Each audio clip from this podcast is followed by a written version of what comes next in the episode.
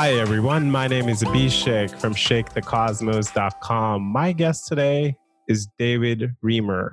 I met David at UC Berkeley, and he helped me craft my story when I was trying to apply for product management roles. David's kind of a big deal. David helps entrepreneurs, business professionals, and artists focus their ideas through the power of narrative. In short, he helps people get their story straight. Earlier in his career, David was president of the ad agency J. Walter Thompson in San Francisco, held senior marketing roles at two tech startups, and was VP of marketing at Yahoo in its heyday. Today, he teaches innovation methods and storytelling at UC Berkeley Haas School of Business and several Bay Area accelerators. Go Bears! David also produces theater and serves as chair of the board of the American Conservatory Theater in San Francisco. He holds a bachelor's from Brown University and MBA from Columbia University. David, thank you so much for being on the show today. It's great to be with you, Abhishek. I was telling, you know, we were talking about some of the written work you have coming up and a potential book that you're writing about. And it's about startups and how people can uh, have these ideas, but they have difficulties creating a story around them. Um, so, what kind of transpired that idea, and how did you get into you know into writing about that? Right. So uh, the the book or the working title for the book is called Startup Story, um, and it's actually just to frame it. It's actually uh, a tool for any innovator creating anything new. So it can be a startup, of course. Could, it could be a new product within a company. It could be a new service. Uh, it could be a new program within an organization where you're trying to reinvent a program. Um, anytime where you're creating something new, uh, you actually can use a story to help you create the thing and also to help you get people excited about it. And uh, I'm using this book to help people do that. Um, and it started uh, sort of this goes all the way back. I mean, it goes back to Haas in some ways. I was uh, working with a program at Haas where students went into companies to do a little bit of consulting. Uh, Haas at Work, you might remember it. And uh, I'll never forget. I was at a, a, Disney presentation in Burbank, California, and there was a team presenting to the folks, the panelists from Disney, their concept, their new idea, their new innovation. And they had such a hard time communicating it that if you looked in the eyes of the clients, they were sitting there, it was clear they didn't understand the concept at all.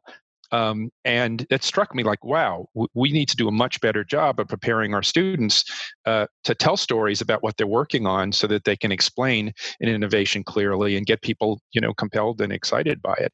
Um, and that got me thinking about ways to start to to teach storytelling to business folks, um, and then it evolved to a real specific focus on storytelling for innovators. Totally. I mean, I, I remember um, that I appreciate that example as well, and makes me think of uh, my own story with Shake the Cosmos as well. So like I went, I created this little booklet, and then I showed up with the booklet to the print shop, and the print shop person was like, "Oh, so are you an executive coach?" And I was like, "Oh, okay, so that's that's what people think I am." When I'm presenting these ideas and stories. So I also appreciate how stories can kind of help brand get the message across. So you're controlling your narrative. Yeah, yeah, absolutely. I mean, and it's so important when you're building your narrative to make sure as you're telling the story, you're thinking about who who's going to use the thing that I'm creating, um, who's my customer, and then the customer uh, becomes the protagonist in your story, and you build the story from the perspective of the customer, so the customer can see themselves in the story. Uh, and in the work that I do, uh, I try and ground every narrative in the customer uh, so that uh, you can really make sure you're building something, you're creating something that's useful. I feel like it's it's easy to kind of forget that sometimes that there is somebody else at the end of end of it. It's not the story is not just for myself; it is for someone else. Well, it's one of the it's one of the reasons why this discipline I think is quite helpful for people, because when people, if you ask someone to describe the product they're creating or the product they're working on, um, you know, half the time, maybe three quarters of the time, they'll start talking about the product itself, and if they start there, uh, I don't have any context for that. I don't know who's going to use it. I don't know what problem they're trying to solve. I don't know what the motivations of the customer are that they have in mind to help out. Um, and unless I know all of those things, how can I even begin to process or evaluate the product. I need the narrative around the product so that when you finally get to talking about the product itself, I'm like, oh, great, that's solving this problem that you just set up really nicely in the first part of the story. Um, and uh, if you don't have this discipline in your head of I really need to tell a narrative that includes the customer, um, you're going to end up doing what I just described, starting with a product, and your audience is going to like not even know how to assess or evaluate it and certainly won't get emotionally connected to it because there'll be absolutely no reason for them to because they won't know why anybody needs it. I, and I appreciate that so much because I feel like going back to the audience and the, going back to the customer again, um, I guess it reminds an entrepreneur like what is really important um, at that end at, at that point. Um, at the same time, I guess like how, I feel like the struggle is kind of real um, where you know if the product is evolving and then you gotta kind of like figure out the story but does it does the story can the story also evolve Absolutely. I mean, one of the so one of the things that I teach, um, and this will be in the book uh, to, to, quite a great extent, is that building a narrative uh, around the product that you're working on can actually help you refine what you're building in fact, sometimes it gets you to change it dramatically because as you start to think it through, you might start with an idea. You might have some technology that you want to leverage, or you have an idea that you think of something would be useful, um, and you just start building this thing or working on this thing based on a very loosely thought of premise. But unless you really have that discipline of thinking about, okay, who is exactly needs this idea? and why do they need it um, and what exact problem am i trying to solve unless you've got all that constructed and you also know how people are trying to solve that problem today with existing solutions right your competitors if you will then unless you do all those things you may find that this product you're creating is not really going to be helpful to anybody. So if you start that process and then you build a narrative you can actually go out using that narrative you can test it on customers and start to see if in fact there's a there there. And if there is then you can keep going on building the product. But if there isn't you might want to pivot. Let me give you an example. Uh, a fellow haas uh, alumni uh, one of your your Haasi friends go um, bears. had, go bears started a company um, where they uh, their ambition was to uh, help come up with almost like for small businesses in a, in a, in a community they wanted to come up with sort of a referral process so that if you were trying to buy a service like you wanted to buy a uh, have someone do design uh, uh, for your you know a, a, menu if you will in a small restaurant. You wanted to look who's a good designer in this community? They wanted some sort of yelp like reviews for local services for businesses. Um, and they started out down that path what they found when they started talking to these prospective customers is that what they were most concerned about was not that specific issue, but actually hiring part time employees locally, local mm-hmm. employees. And they felt that the only way to do that today was through something like Craigslist. I mean, it used to be back in the day, it was, uh, you know, ads in the newspaper, classified ads, and now it's they use Craigslist, but they hated Craigslist. And they heard this over and over again uh, and they finally decided, you know what, this is the problem we should solve. This problem of helping them hire good quality uh, local part-time employees. A company called LocalWise, um, and uh, it's Ben Hamlin who created this company, and uh, he shifted. He did a pivot. Uh, once he sort of did that and he'd sort of built his narrative, he kind of knew what he wanted to do. But when he had that discovery, that insight about his customer, these local businesses, he changed the story. I appreciate that so much. I mean, it makes me think about stories in a different way, not just like presenting and pitching. It's more like there is this discovery process that can start to unleash just through that, uh, as especially for like how it happened for Ben. Yeah, I mean, it's a strategic tool. It's really a strategic tool. Um, I, I, I kind of hammer that home uh, as much as I can with folks that that yes, this is incredibly powerful as a tool to get people excited about your idea, to pitch, to, to persuade. But it's also really powerful upfront on the strategy end. And I, I mean, I guess what are without giving away, you know, the your secret sauce here, because I know your your potentially written work is coming out. Like, what might come out to be like some of the key things that when someone thinks about a narrative or story, if or new ideas, uh, you know, what are types of things they could be sort of thinking about? Just a framework yeah. or whatever yeah. mind a couple of things are super important, and I don't I don't mind sharing uh, things here. The people, hopefully, when the book comes out, they'll want to get it.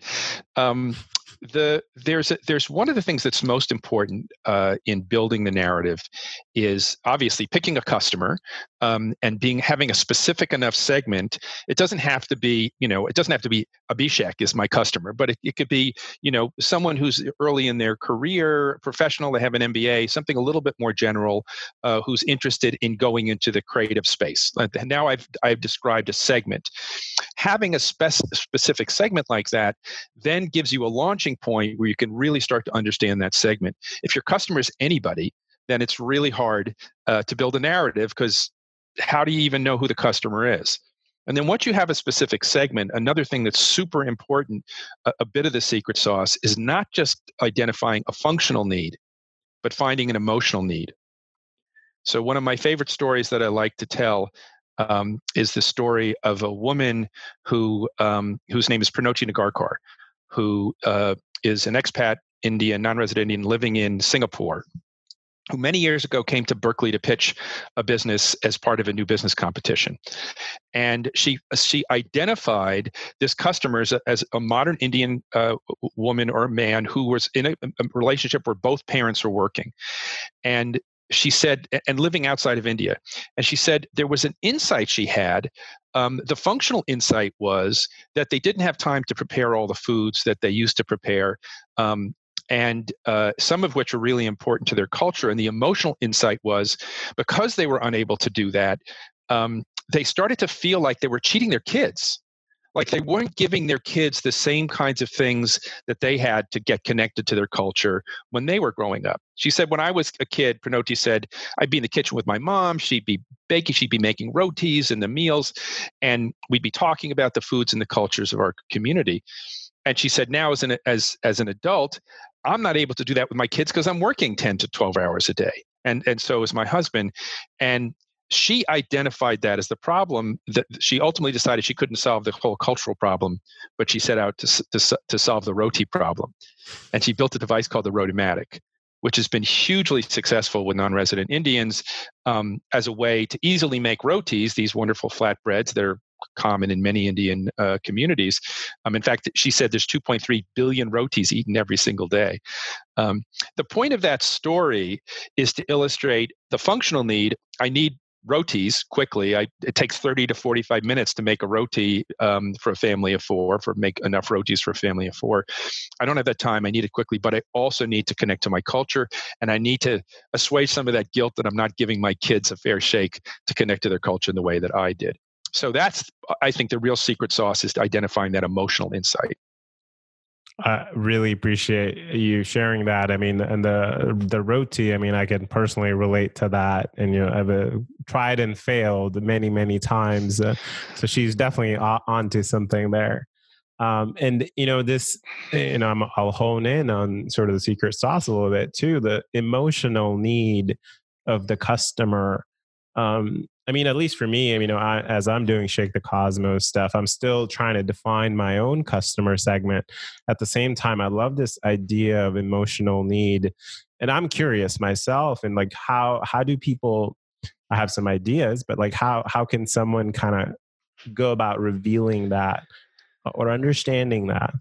Yeah, so I would say the the, the clue to this one is to um, connect to your inner five year old and and practice being an annoying five year old, and ask the question, why is that?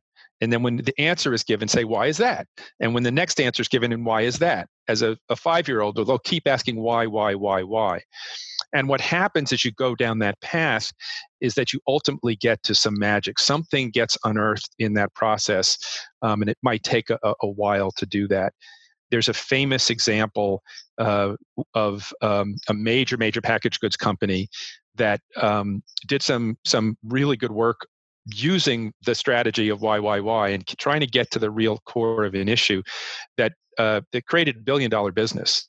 Um, it's the story of Huggies. Um, and Huggies, interestingly, um, in all their work about innovation, they'd focused on improving the product's abilities to wick moisture. Uh, we'll come up with better methods and we'll come up with better um, technology so that the, the diaper will work better as a diaper to, to wick away moisture. But what they hadn't done is really gotten into the emotional headspace of the parents, and they finally did some ethnographic research, meaning they went into people's homes and they started talking to them. Um, and you do this thing at the end of ethnographic research, whereas you're packing up and you're sort of starting to walk out the door, you turn around and say, Is there anything else? Have I left anything out here? Um, is there anything else you want to tell me? And what they found invariably was people would say, Oh God, you know what I hate? And they kind of hold their heads. You know what I hate?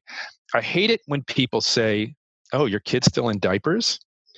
And it turns out the people who said that were parents whose kids were potty training. And they were, sadly for them, they were still potty training. And there some of their friends' kids of the same age had grown out of the diapers and were into underwear. And what that discovery, what that insight about, I call it the scarlet letter. It was if the diapers had a scarlet letter on them, if you remember that famous old story. Um, the parents needed something for their kids that was not a diaper. They needed something that was more like clothing.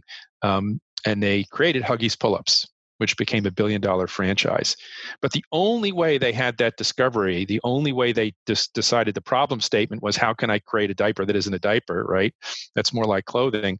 Um, the only way they could get there was if they discovered that insight, which they did by asking why, why, why.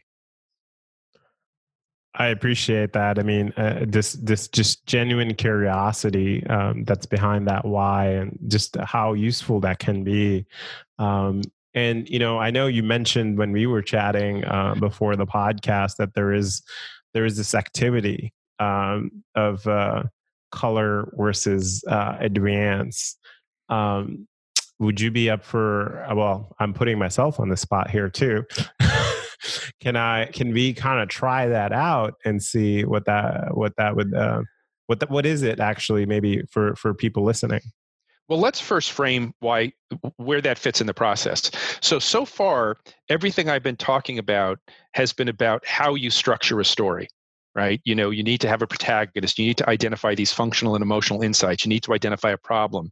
You need to solve the problem with your idea and it needs to you need to understand how it's better than the competitor's problem uh, competitor's products. Once you do all of that, you actually have the story that you want to tell. I like to say you can't tell a great story unless you have a great story to tell. So you have to start by building that great sort of architecture for your story, and then you can go off and tell it. Once we get to the telling part, there's lots of techniques we can use to make the telling of the story more compelling. Um, our goals are going to be uh, how can we tap into emotion because emotion is linked to memory. If I can get you to have an emotional reaction to a story, you're up to some studies say 22 times more likely to remember what I said if it tapped into some emotion because the memory sensors and the emotional sensors are connected in the brain. Um, I'm going to want when we're telling the story to give you some techniques so you can make sure there's a logic to the story. You set it up and you pay it off in a way that the audience is nodding their head and say, this makes sense. Um, and you want to make sure your story is understandable through just by being clear, and there's some techniques to do that. So those are all the kinds of things we get to in the part of this work where we actually work on telling the story that we've built. Um, and a part of that is wondering about and thinking through how much detail do I provide in a story. Details are really helpful um, because they put people in a story, but at the same time, uh, details can also somehow get you off track of, of moving the story along. So that's why we do the color advance exercise. So yes, let's do color advance, and um, uh, I'll give you a prompt on how to um, uh, how to kick this off. And uh, after we do this, we'll talk about what we learned from it. Sounds good? Sounds great. I appreciate this so much, and you know, I'm, I'm, I'm I don't know what to expect here, but I, I appreciate you sharing this usual tool, useful tool with us. Okay, so this is an improv exercise. So I've, I've, learned this through working with people who are improv folks, um, and in this role, you're going to be the director and I am going to be the storyteller or the writer, the storyteller, really. And what I'm going to do is uh, I'm going to tell you a story.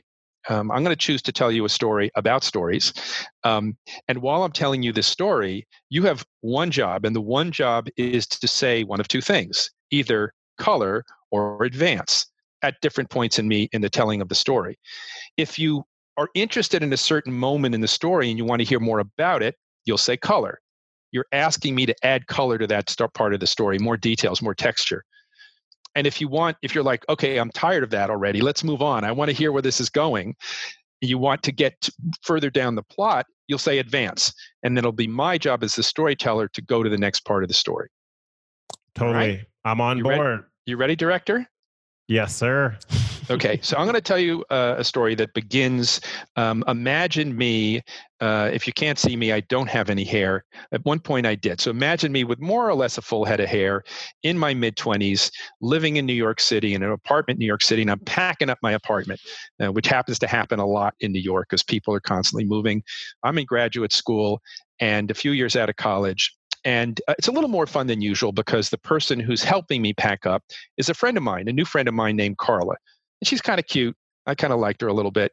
And um, I thought it would be fun if she helped me with this process. So I'm packing up. Color.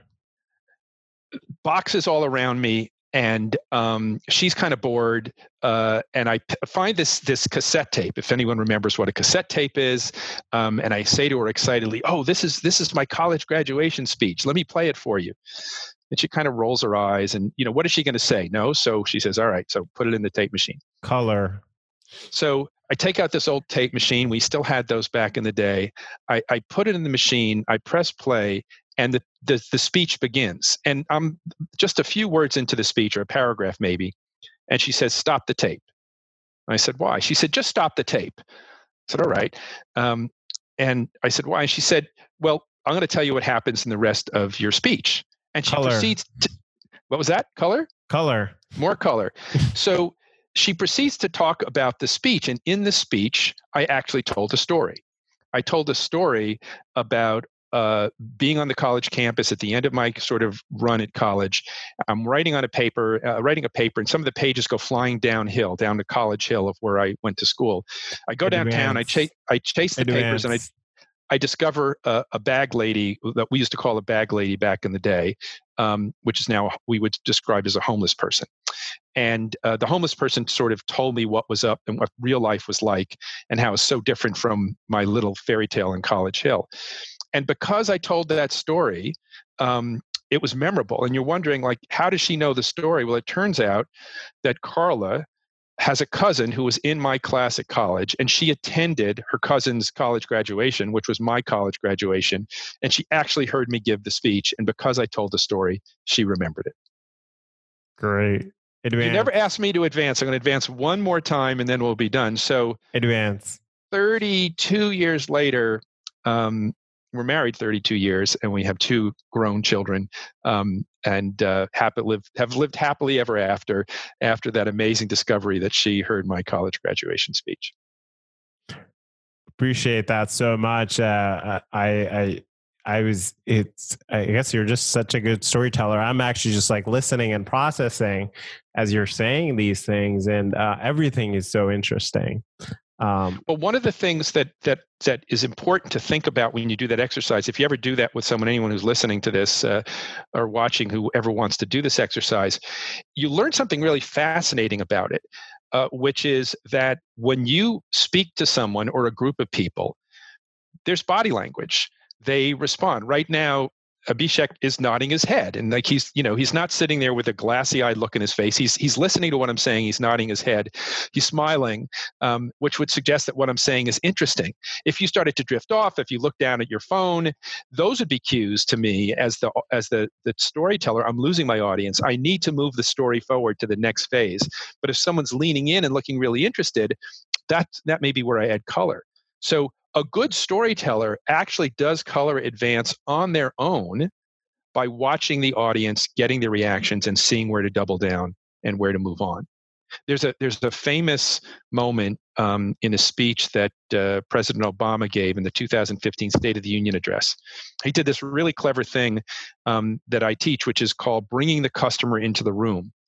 Uh, he was giving the speech, and um, rather than just list a bunch of programs that could help middle class out of the financial crisis he read a letter from somebody who was actually he put in the audience who was who was someone who written him a letter um, who'd gotten retrained. Her husband lost his job after the fin- financial crisis. She got re- retrained at a community college through some government funded programs um, and kept the family going until he got his job back several years later. And in telling that story, there was this amazing moment where uh, Obama said uh, they were newlyweds, and when he said they were newlyweds, right at the beginning of the story, somebody in the in the chamber of Congress started to clap somebody else thought that was funny and laughed. And rather than just keep going through it, because Obama was paying attention, he just stopped and he tilted his head and smiled a little bit. And because he smiled, then everybody started to laugh. And of course, the, behind him is, is Joe Biden and John Boehner. And Biden, of course, starts laughing. And Boehner, who's a Republican, is trying very hard not to laugh and show any emotion. But even he started to laugh uh, because it was just a great moment that they all had together. And the only reason they had it is that he knew he needed to just allow that to live. So he was adding color by not saying anything. Literally, he was letting that moment live because he was engaging with his audience and listening to his audience. Yeah, I, I, appreciate that, and I mean, it makes me also think of you know what you were saying earlier about the emotional need uh, of people as well as as I guess Obama was or whoever's storytelling. He's like, oh, this is this is interesting to them. Yeah, and when he told that story, he used details. He he said they were newlyweds. Um, they had a son named Jack, and then later they had another son named Henry. Um, he said they were newlyweds and they were young and in love in America, and it doesn't get much better than that. And just that turn of the phrase was just so beautiful and warm that it it really connected with people you know, I tell the story. I mean, Obama, Obama's an easy one to roll out because he's one of the world's greatest orators. Um, but I tell this uh, story about a time I was actually giving a talk to Haas alumni uh, at an event. And after the event, one of the students, the alumni, came up to me and said, um, You know, this really resonates with me because I once cried in a business meeting and it literally changed the trajectory of my life. I was like, wow, I got to hear that story. His name was Matt Cooper. Uh, he was doing a startup, a biotech startup, and he was pitching. He actually he decided, you know what, I'm going to pitch this business to a VC who typically doesn't invest in this space because I'm not expecting. I just want her to give me feedback. She'll be like the the guinea pig, and then I'll get feedback from her. Then I'll go on to a venture capitalist to invest in the in the space that I'm in. So he meets with this woman, never invested in in the space he's in, and he's just going on and on. And finally, she just stops him and she says, "Matt, why are you doing this? Like, why are you really doing this? Why are you taking on this challenge? And then he started to tear up. And the reason he started to tear up is that he said, you know, the day that should have been the best day of my life almost became the worst. And that's how he started the story. And he told the story about how his wife was going into labor. Um, and uh, as they were rolling her in, they started calling for all these drugs and life-saving uh, things. And he was a he's a scientist, so he actually knew what was going on. Matt did. Um, and it turns out she was suffering from preeclampsia, which is a condition that can affect pregnant women and it can be fatal. Um, and they never detected it early on um, during her care. In fact, her doctor was a Harvard-trained doctor. Um, even she didn't detect that that uh, Matt's wife had preeclampsia. Um, they thought she may not make it through the birth of their son, Zach. Um, it turns out Zach survived, she survived, um, but he went on to work on solving this problem of early detection of preeclampsia and helping women through pregnancy um, and attack this problem. But in talking about it, he got so emotional he started to to tear up and cry a little bit. And it turns out that woman who had never invested in this space became his first major investor. Um, for his business because he he really reached her on a very emotional level and he conveyed to her how committed he was to solving the problem. I appreciate that so much, and um, I mean, I think, and I mean, and he and and he got an investor as well uh, out of the out of that. Um, well, that was the point, right? When if if your objective is to um, get someone engaged enough so that ultimately they can be an investor, um, you have to make sure first and foremost um, they remember what you talked about um, and that emotion piece is so important in terms of triggering memory um, the the second thing is you have to make sure that there's a logic to it so he really by telling the story of his wife um, who had this experience and who had this great tr- trained, uh, you know, OBGYN, wasn't able to detect this condition, really did a great job at defining the problem, then talked about how his technology is solving the problem or would solve the problem. Um, and he was able to sort of build a narrative where he set up the problem and paid it off. That's the logic component. Um, and he did it in, succinctly and in such a way that it was clear and understandable. So she didn't walk away going, what, what, what was he doing again? I can't quite remember. I mean, obviously he described the science, um, and that was a big part of the storytelling. Uh, but that was the solution once he'd set up the problem. So again, emotion, logic, and clarity. If you can get there as a storyteller, your audience, hopefully, will not only be able to tell the story to somebody else, but they'll want to tell the story to someone else. And think about how important that is. If you meet anybody who someone you might meet someone who you want to you know listen to your podcast and and and use some of your services, Abhishek. Um, they have to know why it's useful and you have to reach them in such a way that they're going to want to tell someone else about it this investor wanted to go back to the rest of the investors in her in her venture firm and talk about this was able to um, and she shared the story because that's how stories get passed along because they're clear enough they're compelling enough and they're they're memorable enough um, that people want to share them with someone else. And that's how movements start. That's how innovations get traction. Um, it's all about people passing the story on because they want to and are able to. I appreciate that so much. This, this it's also like a reminder that you know we've we've been telling stories for uh, much longer than we've been using iPhones. You know, like as human beings, it's just been a very long um, period of time. And I appreciate you sharing these techniques um, as well. Um, any, as we're wrapping up here, any last, uh, sh- uh, you know, shout outs or any, any things you want to mention um, for us? No, I mean, uh, only that, uh, first of all, thank you for having me on your show uh, you know, uh, hopefully Startup Story will be coming uh, to an audio book or a book, a digital book, or maybe even actually a tangible book uh, near you within the next, I don't know, six to 12 months. And um, it'll be a resource for you. You could also go to davidriemer.com, that's R I E M E R, uh, to learn a little bit more about me and what I do. Um, but mostly, um, I just want to encourage your listeners to embrace storytelling learn a little bit about it, uh, try and uh, practice it a little bit. It's something. It's, storytelling is in our DNA. We've literally evolved to become great storytellers. Um, uh, you, you could you, there are many books on the evolution of the human species. *Sapiens* is a great one uh, to to look at, where it literally talks about how our ability as a species to do something others couldn't do, which is not communicate, because other species can communicate, but we could tell stories and narratives and talk about a future world. Uh, all of those things have enabled us to grow and prosper as a species. Um, there's a lot of downsides to the ability to tell stories too, and that's a whole different podcast. Um, but uh, storytelling is hugely powerful, and it can be extremely useful for anybody who's trying to create something new. Uh, again, whether it's a, a, new product, a new company, a new program within your organization.